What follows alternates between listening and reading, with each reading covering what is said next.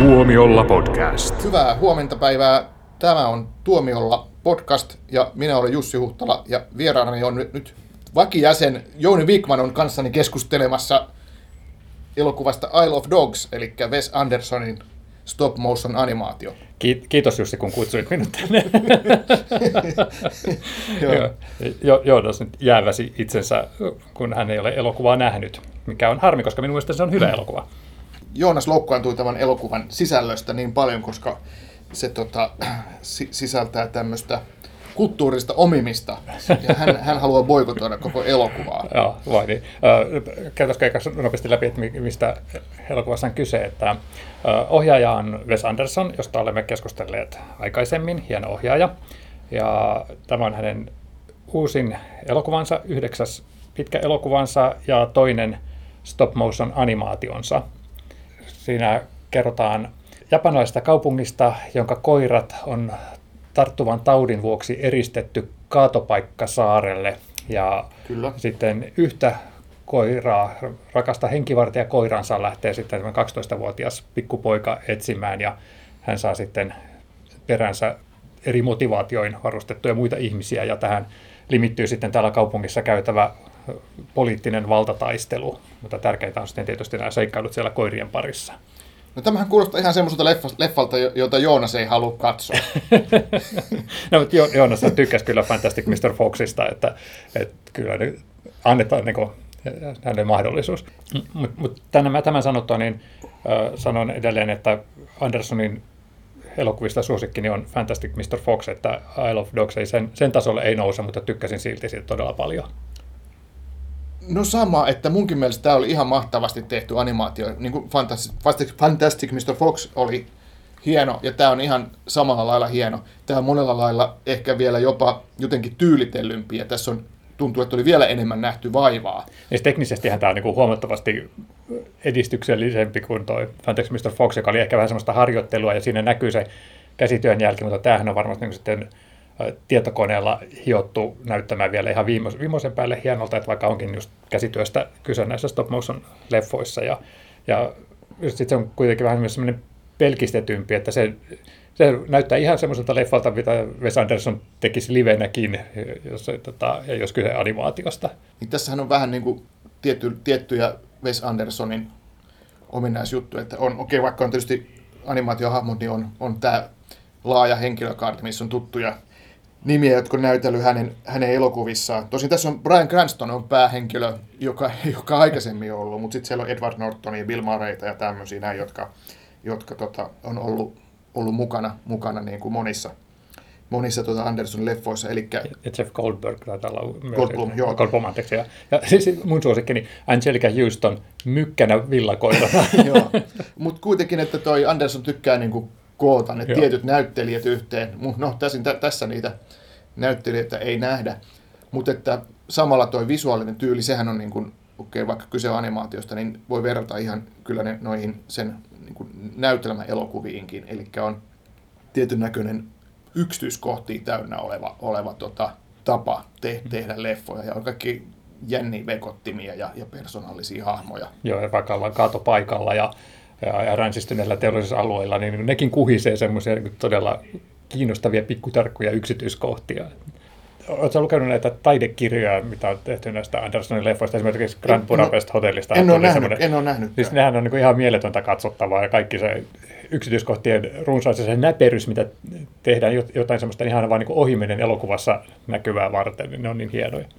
Olisiko se ollut vain ihan Art of Grand Budapest Niin, Hotel, ihan mikä on niin kerätty täyteen niin konsepteja ja hahmotelmia ja muut semmoista. Että tämmöinen niin kuin kuvakirja elokuvan tekemisestä, niin aivan loistavaa lukemista, jos, jos, jossa siis haluaa- esitellään näitä kuvia. Joo, just et, esimerkiksi niin ihan vain jotain semmoisia pieniä kortteja, mitkä näkyy siellä elokuvassa, niin että miten niitäkin on suunniteltu pikkutarkasti, niin että jos haluaa sukeltaa Wes Andersonin maailmaan syvemmin, niin kannattaa etsiä niitä kirjoja. Möikkäisin, että Isle of Dogsistakin on olemassa jo semmoinen.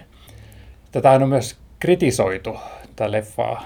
Niin siinähän on tota, ollut to, se, mihin viittasin tuossa alussa siihen keskusteluun, että tästähän on, on syytetty tämmöisestä kulttuurisesta omimisesta, että, että tässä tehdään niin elokuva, joka sijoittuu Aasiaan, siis tässä tapauksessa kuvitteelliseen, vähän niin kuin lähitulevaisuuden ja japanilaiseen kaupunkiin. Ja että tässä kuitenkin se päähenkilö, joka on, on sitten ikään kuin jonkinlainen vähän niin kuin ylempi muita, niin on sitten se valkoihoinen amerikkalainen. Että sehän tässä on, niin kuin ajatellaan, että se on se, se, on se niin kuin ongelma. Ja sitten myös se, että nämä japanilaiset hahmot puhuu japania, eikä niiden sitä puhetta ole edes haluttu kääntää, tekstittää.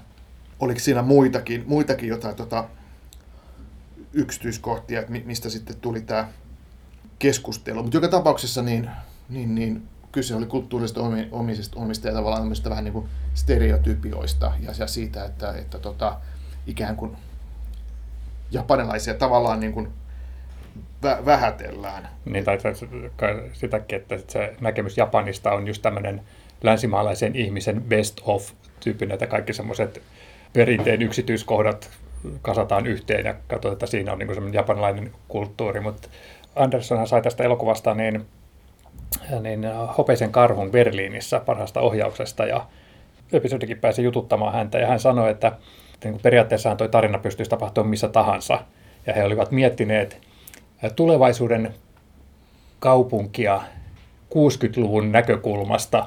Mm. Ja, mutta sitten he oli just tämä vakioporukka, millä he yleensä näitä elokuvia käsikirjoittaa, niin, niin oli, oli pitkään miettinyt, että he haluaisivat tehdä jotain Japaniin liittyvää, koska he rakastaa japanilaisia elokuvia ja tällaista. Ja siinä tässä on niin kuin käytetty jostain leffasta musiikkiakin ja, ja, ja sitten niin kuin päättivät, että he sijoittaa tämän Japaniin. Että, että mun, mun mielestä vähän ongelmallista, että se länsimaalainen ihminen ei saisi sijoittaa mitään oman tarinansa tapahtumia semmoisen kulttuuriin, josta hän itse ei ole osa. Että se on mun mielestä vähän niin kuin ikävää maailman typistämistä, väärä, niin kuin hyvä, hyvässä tarkoituksessa maailman typistämistä. Niin ajattelin, että ikävää, että pahoititte mielenne. niin, Mutta siis joo, tässähän oli, tota, sä puhuit tästä vakiporukasta, jotka ovat käsikirjoittamassa. Siinähän on tämä Roman Koppola, joka on ollut tota, tosi, tosi monessa Wes Andersonin leffassa toisena tota, käsikirjoittajana. Jason Schwartzman, Jason Schwartzman oli myös joo, tässä, niin kun, sitten, joka on taas sitten vakionäyttelijä tuossa tota, ollut, ollut noissa Andersonin leffoissa. Mutta mut joo, toi, tietysti toi, toi kulttuurin omiminen ja toi, toi tota, noi tuommoiset reaktiot, niin se on, se on vaikea asia ja, ja tota, ei sitä myöskään pidä sitten tavallaan tavallaan sivuuttaa. Mm. se, on, se on hankala juttu.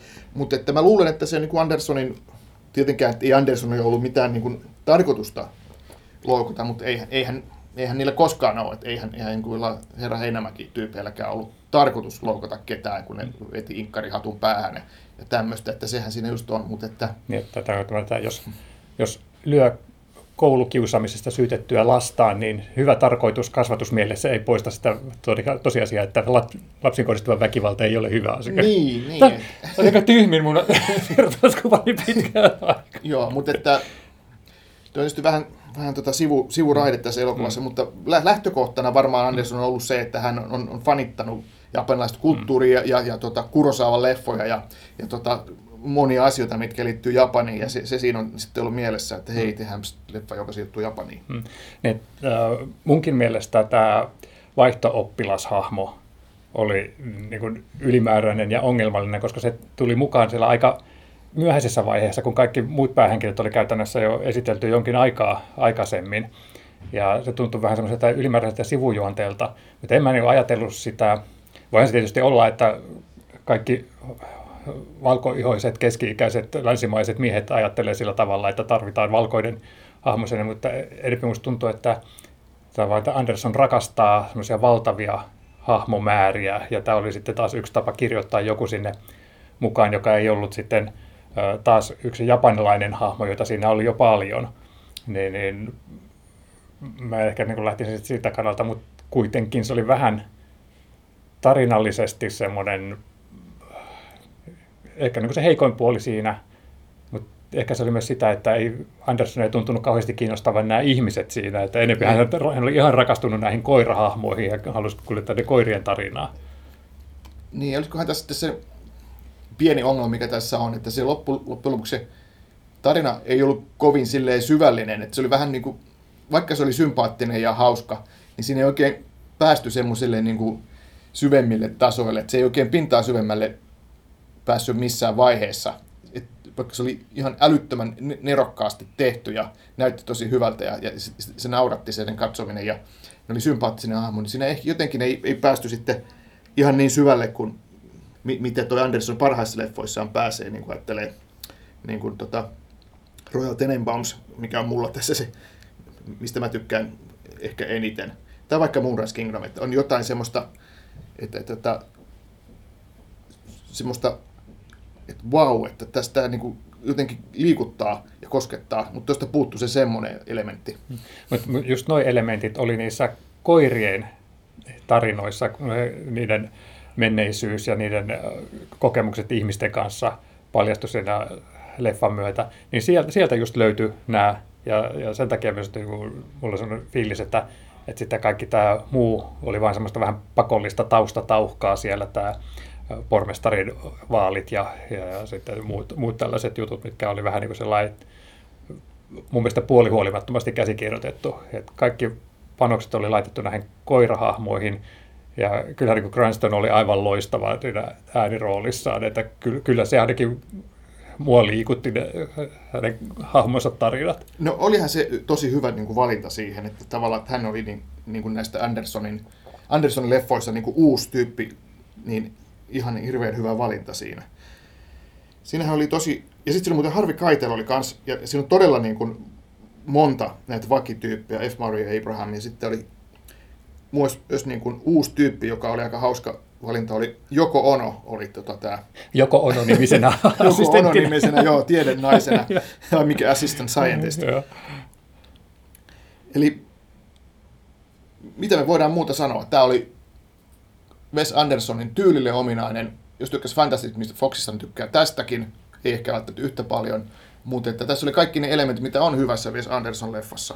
Mutta jos menee katsomaan siinä sillä ajatusmaailmalla, että animaatio, aha, se on Disney-Pixaria, niin sitten ei kyllä ole mikään semmoinen koko perheen leffa. Mihin, mitä tukee myös tämä, mitä aikaisemmin mainitsit näistä tota, käännöksistä, että, että vain osittain oli sitten jonkun kääntäjän tai jonkun muun venkuran kautta nämä japanilaiset vuorosanat käännetty englanniksi ja sitten sitä myötä tekstitetty sitten suomeksi. Että tässä on pakko tavallaan ymmärtää niitä tunnetiloja, missä nämä ihmiset puhuu ja mm. asiayhteyksiä. Ja sitten on niin varmaan niin pienille katsojille vaikeaa, että kyllä niin kaikesta söpöistä hahmoista huolimatta niin, niin se on aikuisten elokuva.